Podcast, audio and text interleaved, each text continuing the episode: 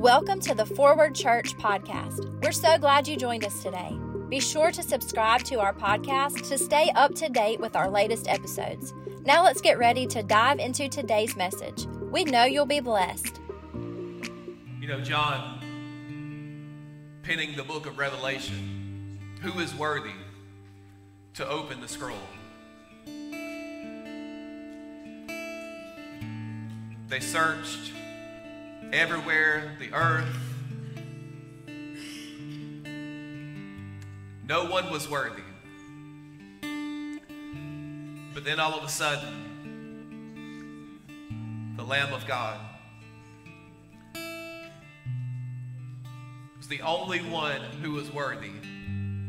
The only one who was worthy to open the scroll and read thereof. You know, it's something about the spotless Lamb of God who takes away, who removes the sin of the world. He's worthy to be honored, He's worthy to be worshiped, to be praised. And tonight in this room, I'm so thankful for His presence in this place through the person of the Holy Spirit. And I believe that through him tonight there is freedom and there's liberty in this place and there's joy and there's peace and there's power in his presence in his in this place. Because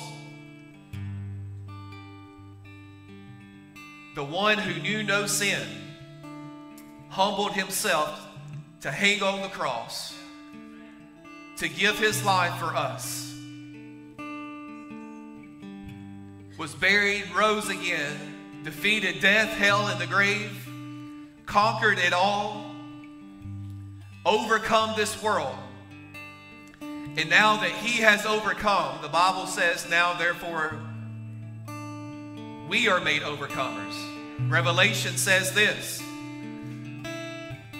because of the blood of the. How many Bible readers we got? Because of the blood of the Lamb. See, the Lamb removes our sin. Sin keeps us bound, sin keeps us restrained and held back and weighed down and defeated. The wages of sin is death. But only the Lamb who is worthy the one who knew no sin, the one who was undeserving of the punishment, took our punishment. Now, therefore, since he has overcome, we are made overcomers by the blood of the Lamb. Because he's removed our sin, now we've got a word to share. We've got a testimony that greater is he that's within me than he that is of this world. Death, hell, and the grave is defeated. Sin is defeated. Sin has no power over anyone who has had the blood of the Lamb of God applied to their life. Give him praise for how he is worthy tonight. Give him the best praise. Come on. Come on. Lift him up. Hallelujah. Thank you, Jesus. I want to pray we'll transition into the Word. I'm excited because we're going to actually dive into chapter 4 tonight. You, you doubted. You doubted it. But we're going to dive into chapter 4. We've been in chapter 3 for, I think, what, three weeks, Cassie? Is that right? And uh, I just believe God's going to do a work. Can we pray tonight? Can you just pray with me right now? And let's just ask God to have His way in this house tonight. God, I love you. I worship you. I honor you. I lift up the name of Jesus, the name above all names, the name by which every knee will bow and every tongue will confess. There's no other name in heaven or on earth by which we are saved. So tonight we submit ourselves to you. God, we give our hearts to you. We give our minds, we give our attentions to you tonight, God. Lord, it's all about you. Jesus be the center of it all. From our worship to the word to our prayer time at the end. Father, not our will, but your will be done. And we give you the praise, the honor, and the glory for it in Jesus' name. Can we give him a hand clap of praise in this house tonight? One more time. Amen. Praise God. Praise God. How many of y'all are excited to be at midweek tonight? I'm excited to be at midweek. I'm excited to dive into the Word. Um, just a couple of quick announcements before we dive into this tonight. Uh, first and foremost, um, this Sunday is Next Step Sunday, so we're going to be, yeah, go ahead and give him praise for Next Step Sunday.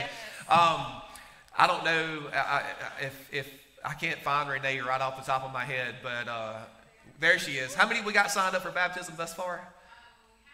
We had Okay, some got switched to November, but we had 13 signed up already. You sent out some more inf- uh, invites this week, so I'm excited.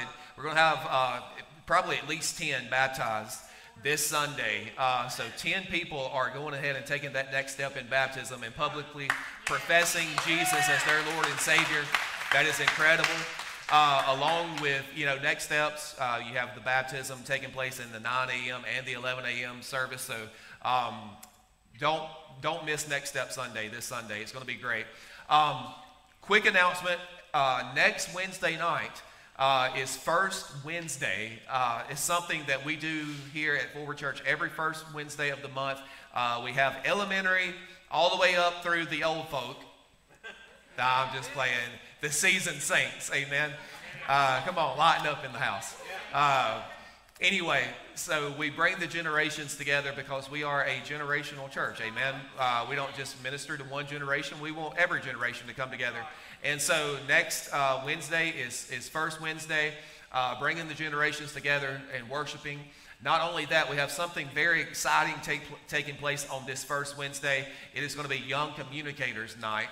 Uh, so we've had three people graduate uh, the uh, spring internship program that never got the opportunity to, to speak. And so we're going to give them the opportunity. You're going to get three, uh, you're going to get a triple barrel sermon uh, next Wednesday night. So uh, come prepared, invite everybody you know, and listen. These are going to be some, some great speakers, some great communicators. Come expecting, but um, get in there with them, support them, amen them, preach it, preacher all of that is, is, is highly encouraged and accepted next Wednesday night. Amen. All right, so, uh, uh, and one more thing. Home folk, can we give all of our guests a hand tonight? Yeah. Before we dive into the word, I don't, I don't do this all the time on Wednesday night, but I've been doing it for the past few weeks now because we've had some guests show up on Wednesday night. Praise God. Uh, and if you are new to Forward Church, uh, there should be a Connect card uh, close by in your chair somewhere. Just grab one of these, fill it out. Uh, you can bring it to, to Cassie or I after church, um, and we would uh, love to meet you and just get connected with you. Most important spot is a place down at the bottom. It's a place for your prayer request. Whatever you're going through, whatever circumstance or situation, God answers prayers. I believe in a God who answers prayers. So uh, take a few moments, fill that out, bring it to me or Cassie after church, and we'll be sure to uh, get it where it needs to go. Amen. Uh, we're going to dive into chapter four of the book that we've been studying, Overcoming when you feel overwhelmed. How many of y'all believe that we're in a season where people are just overwhelmed more than usual? And I think that's why this study has resonated with so many different people. Uh, we're finally diving into chapter four of that. Uh, we're going to look at the second step. Uh, the second step to overcoming when you feel overwhelmed. We already talked about the first step. We spent a lot of time on the first step. Come on, somebody. But we're going to talk about the second step tonight, and that is look to Him. Look to Him. We've always got to look to Him. Amen. Yeah, so I think I am. Check one, two. Praise God. We tested it in everything. Green. Green's on. There we are. White was specifically set to me before service, but that's okay. Um, everybody give our tech team a hand. We love you, tech team. We love you so much. We appreciate all your hard work. Uh, those kind of things are just a part of this. It just happens. Okay, so chapter 4 opens up talking about a man named Tino. Did you know how to pronounce his last name? I call him Walindla. Anyways, Yes. he had a, um, I couldn't pronounce his last name well. That's a good but job. You I thought so. I thought it was great. so, anyways, he is actually the chapter opens up talking about him. He is a high wire circus performer. So, have you ever watched like where they stretch the high wire like from building to building, and somebody like balances on the high wire? Okay, this guy has done this. His family has done this for generations. And the book opens up talking about them that they're famous for walking the high wire without a safety net. Okay, I'm afraid of heights, like very afraid of heights. So I think this is pretty cool. Um, the family is actually named in the Guinness the Guinness Book of World Records for walking a tight wire that was 189 feet up in the air, and the walk was 300 feet in length. Um, this guy has walked um, on tight wires that hung over lions and tigers and bears. Oh my. Over sharks, over, I mean, this guy's story is incredible. And it's even more incredible that this was like passed down in, in his this family that actually started as uh, uh, performers for the circus. And then they moved and they, they started doing these things on their own in different venues. But, anyways, when asked the secret, to walking the tight wire, Tino said his grandfather taught him a trick that helped him um, remain successful and not fall. Can somebody say amen? Amen. We would want to know that trick if we're up in the air almost 200 foot. And that trick was this. His grandfather said, Tino, what you've got to do to walk the top the tight wire and get to the, get to the other side is you have to put your focus on an unmoving point that's on the other end of the wire and you fix your eyes on that one point that doesn't move and don't let your attention waver. No matter what the crowd's doing or if you're if you're performing at the circus no matter what's going on around you this is how you accomplish this task is to focus on a fixed point Focus on a point ahead of you that is immovable. How many knows that that's the same advice that we need in our spiritual walk with God? Amen. Because life sometimes feels like walking a tightrope over lions and tigers and bears, oh my, suspended 200 feet in the air. That's what life feels like sometimes. And it's easy in life to get distracted and to take our eyes off of what's ahead, to take our eyes off what is immovable, which we know is Jesus Christ, because everything else in life is ever changing. People are ever changing. Our situation is ever changing. But Jesus is the same yesterday, today, and forever. Can I get an amen? Amen. And the Bible says that the way we are successful in life is just like Tino's grandfather taught him, which is to set your eyes on something that is ahead of you, something that is immovable, and that will help you balance in life and get to the finish line. Yeah, Proverbs 3 5 through 6. Trust in the Lord with all your heart. Lean not into your own understanding. In all your ways, does, it, does, does, does that mean some of them, or, or does that really mean all? It means everything. All means all. The last time I looked it up, all means all. In all your ways, acknowledge him, and he shall direct your paths. You know, we are either in a storm, on our way out of a storm, or going into a storm. One, one of the two. That's, that's life. Life, yeah, there's happy news for you tonight. You're either about to go into a storm, you are in a storm, or you're coming out of a storm. Praise God if you're coming out of a storm. But that's a good season to be in. But life is, is full of storms. Life is full of moments that, if, if not, um, you know, if, if you don't really recognize that, can take you by surprise, can catch you off guard. And many of us have reached disaster by placing our mind on the storm instead of Jesus. So we'll, we'll focus on the storm instead of fixing our eyes on the one who can get us through that storm. See, there is chaos in the middle of the storm. There's chaos in overwhelming situations, but the one who is not chaotic, the one who is who is firm and constant and doesn't change and doesn't move. He said, "I am the same yesterday, today, and forever." Your life is going to change. Your circumstances are going to change. You're going to be on a mountaintop, then you're going to be on a valley, and then you're going to be in between. And your life is going to be a roller coaster, but that one constant is going to be Jesus. If we can fix our eyes on Jesus, we can make it through any season of life. The truth, God wants all of us to, is to see that we are not troubled. He said, See that you are not troubled in these last days. And we do that by fixing our eyes on Jesus. Absolutely. And a large theme of this book, Overcoming When You Feel Overwhelmed, is that in these last days, the world will get more and more chaotic.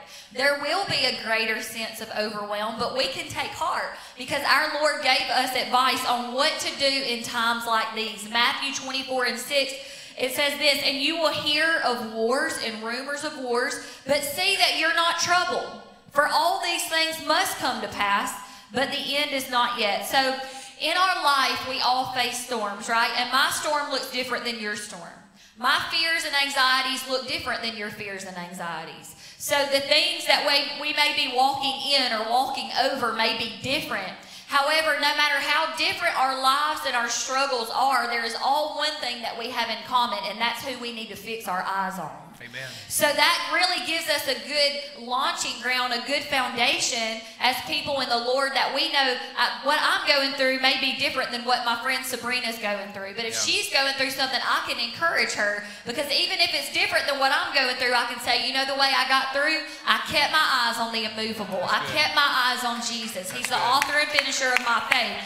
And so we have to look to him, look to Jesus. So the book talks about lessons in survival. That looking to Jesus is the gold standard when surviving the storms of life. So if you want to survive a storm in school, they taught us to go out in the hallway and put a book over our head. Right? Because, you know, that would have just worked really well. yeah. But it made us feel good in the fifth grade. I mean, we felt like we're covered out here. Okay, storms. It's okay. Listen, Miss Smith's got me covered with this math book.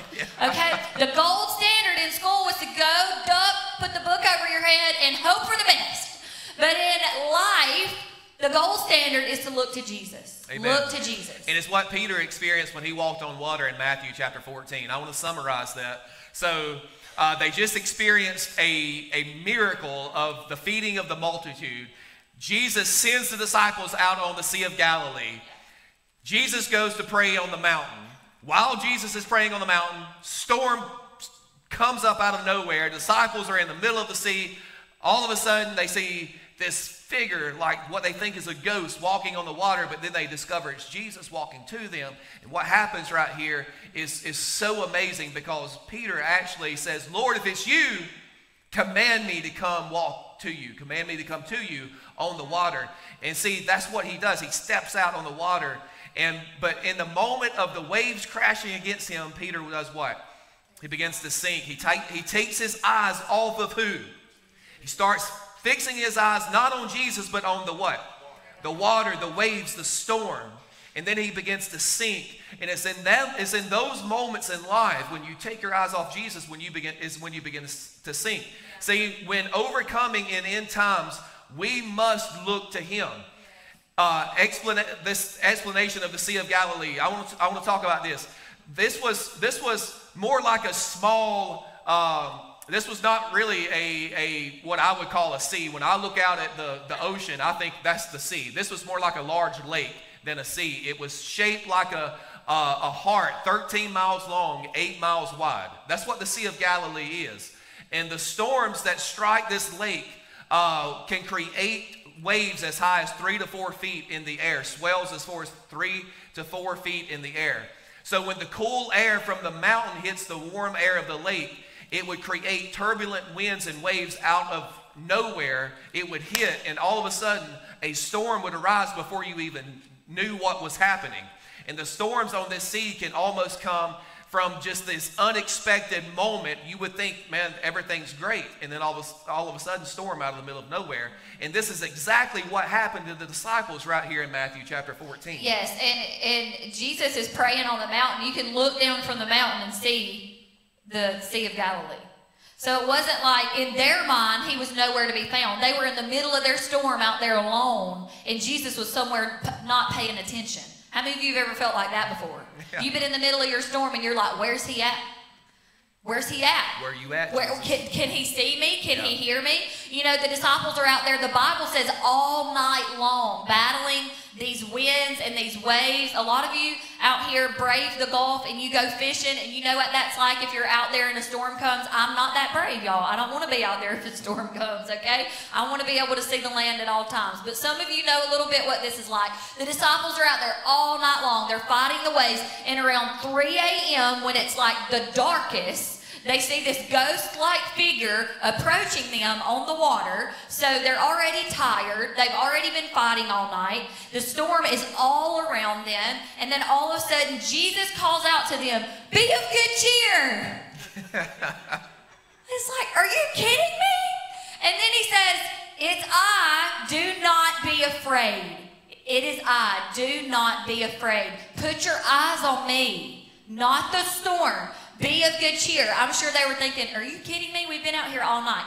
So, but at the sight of Jesus, Peter got bold. You know any bold Christians? Like they get in the presence of the, of the, Lord and they just get real bold, okay? Well, Peter saw Jesus and that boldness hit him. And he said, Jesus, if that's really you, tell me to come out there. He was so zealous. I love Peter's personality.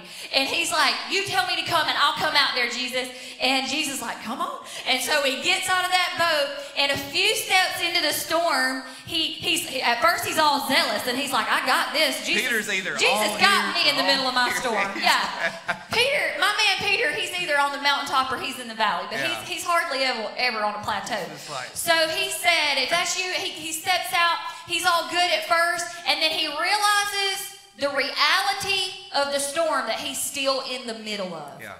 Because just because Jesus steps into our situation doesn't mean he he right away just stops everything that's going on. Right. Sometimes he's just there with us at first and it's still going on.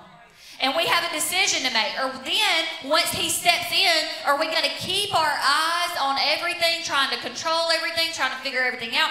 Or are we going to put our eyes on him? So Matthew 14, 31 through 32 says, And immediately Jesus stretched out his hand and he caught him. And he said, Oh, you of little faith, why do you doubt? And when they got back into the boat, then the wind stopped. So it may have felt like to those disciples, it's easy to judge Peter and be like, oh, ye of little faith, Peter. You just watched Jesus feed the 5,000. We'd be in the boat crying. But we would have been, we would have been out there crying too. Absolutely. We would have been out there saying, where is Jesus when I need him the most? But what Peter had to realize, what we have to realize is Jesus is not blind in the middle of our storm. Jesus is not distracted when we're distracted in the middle of our storm. He knows exactly what's going on and he always shows up on time. Yeah, the good news for us tonight is Jesus hasn't gone anywhere. And I don't believe he plans on going anywhere anytime soon. Jesus is with us. The Bible says that he's a friend that sticks closer than the brother. He never leaves us or forsakes us. And just as he was with Peter, he's with you tonight. I want to encourage somebody. Jesus is with you, and not only is he with you, he's for you. He's for you. He's not against you. If you have fear uh, or, you know, present shame of whatever your present circumstances are, you feel like you have wasted years from your past, and uh, you just you can take a breath realizing this. Take a breath tonight realizing that the, the hope is not gone. As long as there is breath in your lungs, the hope is not gone. Jesus is still there. You're in a season, not a sentence. You're in a season, not a sentence. And there's a difference. You know, this is not a final sentence, but a season is temporary. Seasons come, seasons go, seasons change. Keep your eyes on Jesus because he's got you. Here's what we need to keep understanding right here. Even in the middle of this, the disciples kept rowing, they kept toiling, they didn't stop rowing. And that's what you got to do. You got to keep rowing by divine instruction. Rowing by divine instruction. The uh, King James Version says Jesus constrained them or he made them go across the sea. You got to think about that. A lot of times we just think that the disciples wound up in this storm just by their, their own choices, and sometimes we do. But this was, in this particular case, Jesus had an assignment. He had something he wanted them to understand, he had something he wanted to reveal or show to them. So, Matthew 14, verse 22, immediately Jesus made he made his disciples get into the boat, go before him to the other side while he sent the multitudes away. They weren't in the middle of a storm because they failed to do or failed to do something or they did something wrong. That's not why they were in the storm. Jesus put them in the middle of the storm because he knew they would receive revelation in the storm they would never receive from the safety of the shore. And a lot of times you will receive revelation in the middle of the storms of life that you'll never receive while you're standing on the safety of the shore. And it's easy sometimes in the middle of a storm because some of us have been through storms of our own doing. And so we'll get in another storm, a different storm, and we'll begin to think to ourselves, what have I what have I done wrong? And Jesus is like, this this is this storm's on assignment. You didn't do anything wrong, but I'm, but I'm going to teach you something. And you know what? If the winds in your life are begin to howl and the waves begin to rage, you need to know that God isn't intending for the storm to overtake you. But because he knows that even in the middle of your struggle, if you can learn to look to him, you will learn how to be an overcomer. Amen. And we can't learn how to be an overcomer if we never go through some things that we have to overcome. And so the most critical thing that we, we do to keep ourselves afloat in a storm is, is to keep going. Don't stop. Don't give up. The book words it like this keep rowing. Dory and Finding Nemo words it like this just keep swimming. yeah. Just keep swimming. You only lose if you give up. That's right. The book talks about two oars that keep us rowing in the middle of the storms of life, and that those two oars are worship and faith. Worship and faith. How many of you have ever just worshiped your way through? Come on. Even Amen. when you didn't feel like it, you just yeah. said, I'm going to worship today. How many of you have had to exercise faith when you didn't feel like you were very full of faith?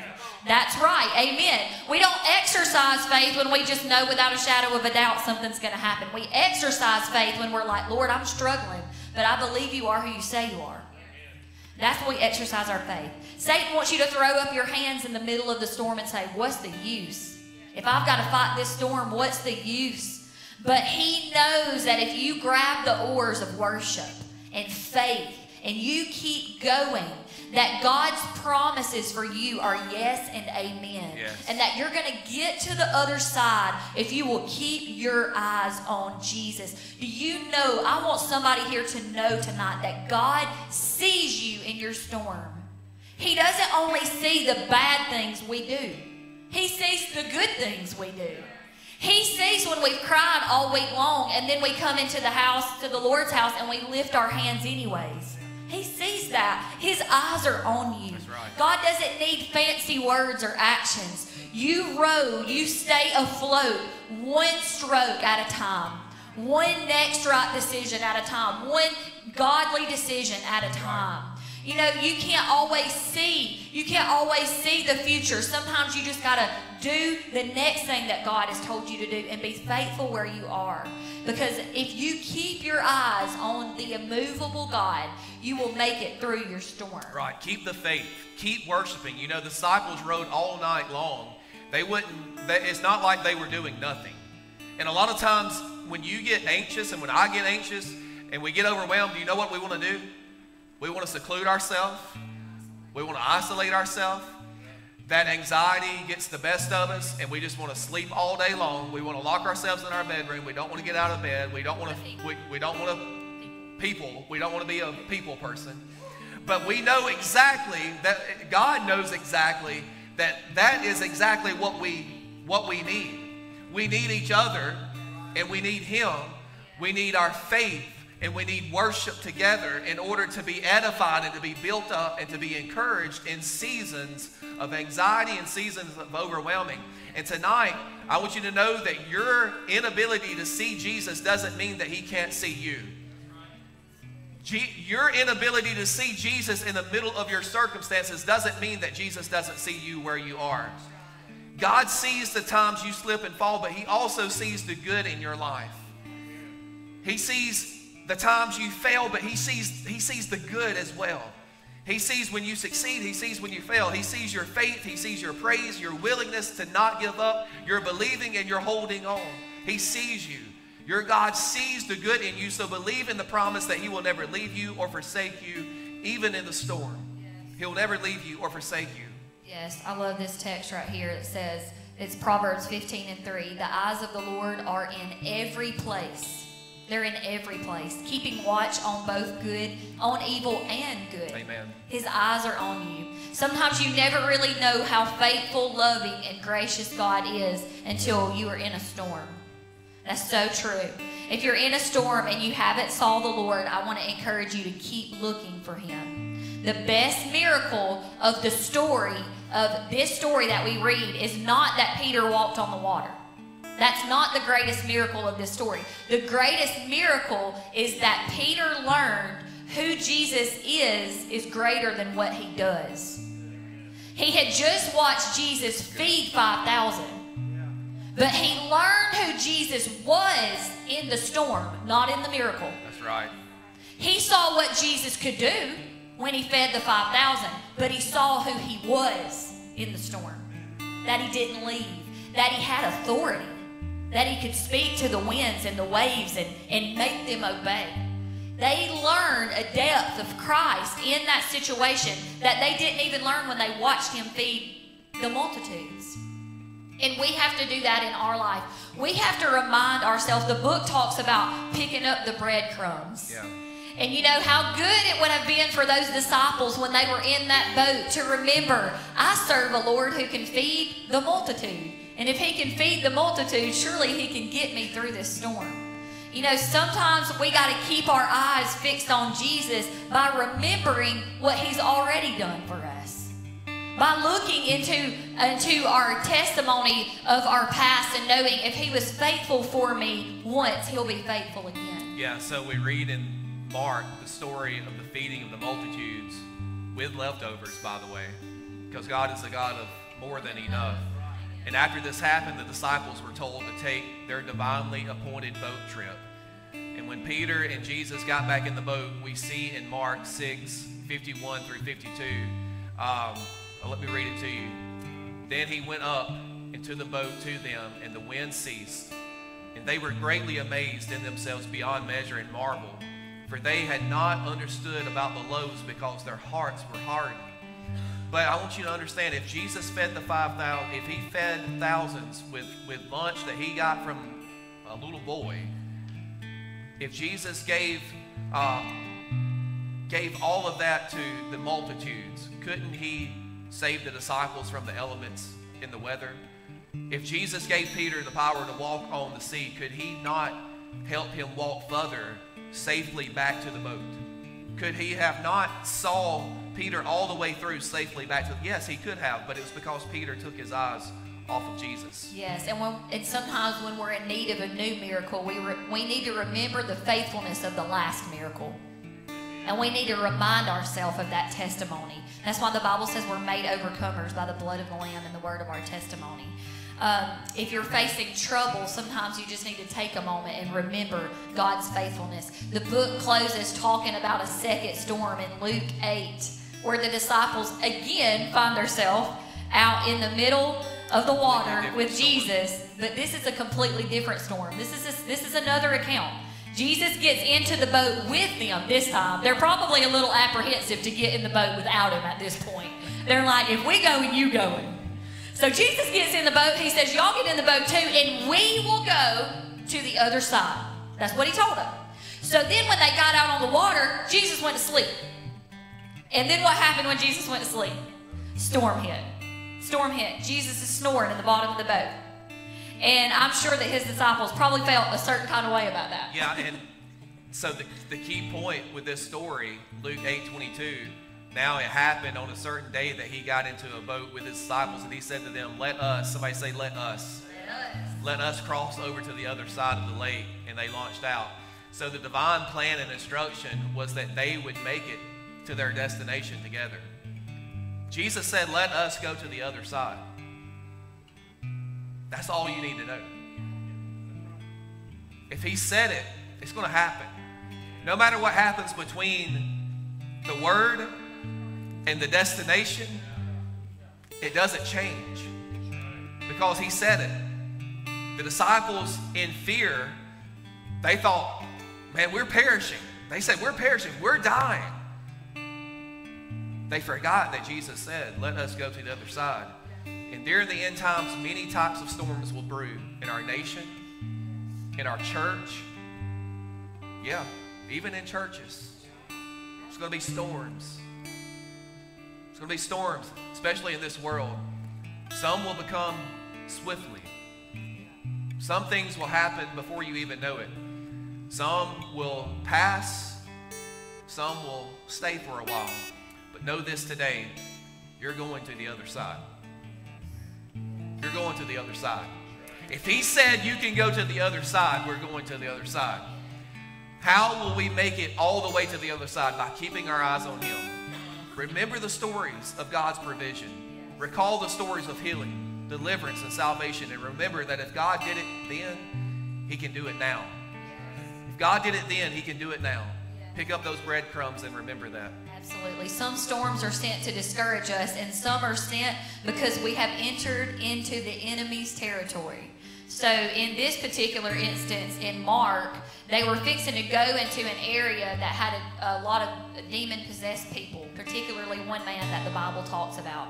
And many times, there, storms will happen in our life because we are so close to a breakthrough we're, we're tiptoeing into a territory that the enemy has occupied and been in control over for a little while. And so when God starts to do a work in our life and he starts to advance in that area of our life, the enemy will pitch a fit. Yeah. And that is the storm that was happening. What was happening in Mark was the physical elements were responding to the spiritual warfare that was going on around them because Jesus was fixing to get in this territory and set a demon possessed person free. And the enemy didn't want that. And the enemy thought if I can discourage these disciples and stop Jesus from advancing into my territory, then I'll keep this breakthrough from happening. But it's in these types of storms that we remember who we are and whose we are. The Sea of Galilee storm was a demonic one, but Jesus was in the boat. Wow. And he's not afraid of demonic forces because he has conquered death, hell, and the grave. He is not afraid. And if he's in your boat, you don't have to be afraid. When he was approaching, the elements began to respond. And what happened in the spiritual began to manifest in the physical, right?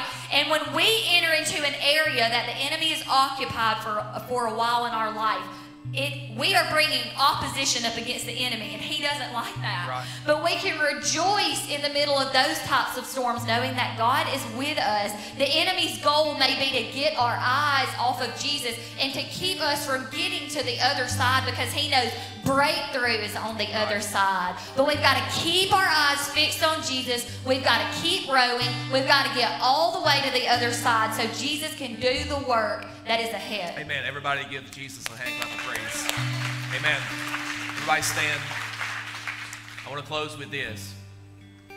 Your reward is not in the beginning. Your reward is not in the beginning. Your reward is not in the middle. Where's your reward? At the end, on the other side. It's on the other side. Between sickness and healing, there's a storm. Between poverty and provision, there's storms. That's a part of the victory process of entering enemy territory.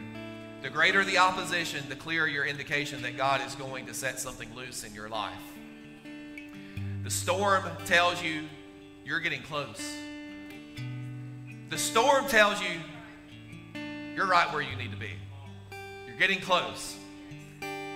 In order to overcome the overwhelming, you must be willing to cross through the chaos.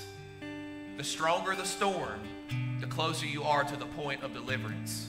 All we have to do is keep looking to Jesus. To close with this scripture Hebrews 12, verse 2.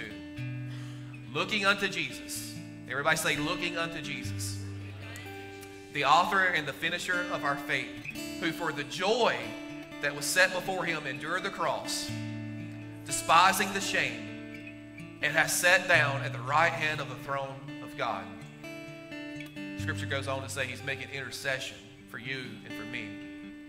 If you keep your eyes on Jesus, you can't lose. Even in the middle of the storm, even in the middle of chaos, whether it's a lesson that Jesus is trying to teach us or show us or reveal to us something about him, or whether it's a demonic attack of the enemy to cause chaos in your life, no matter which, it is you keep your eyes on Jesus. That's the remedy. That's it. That's the answer. Keep your eyes fixed on Him.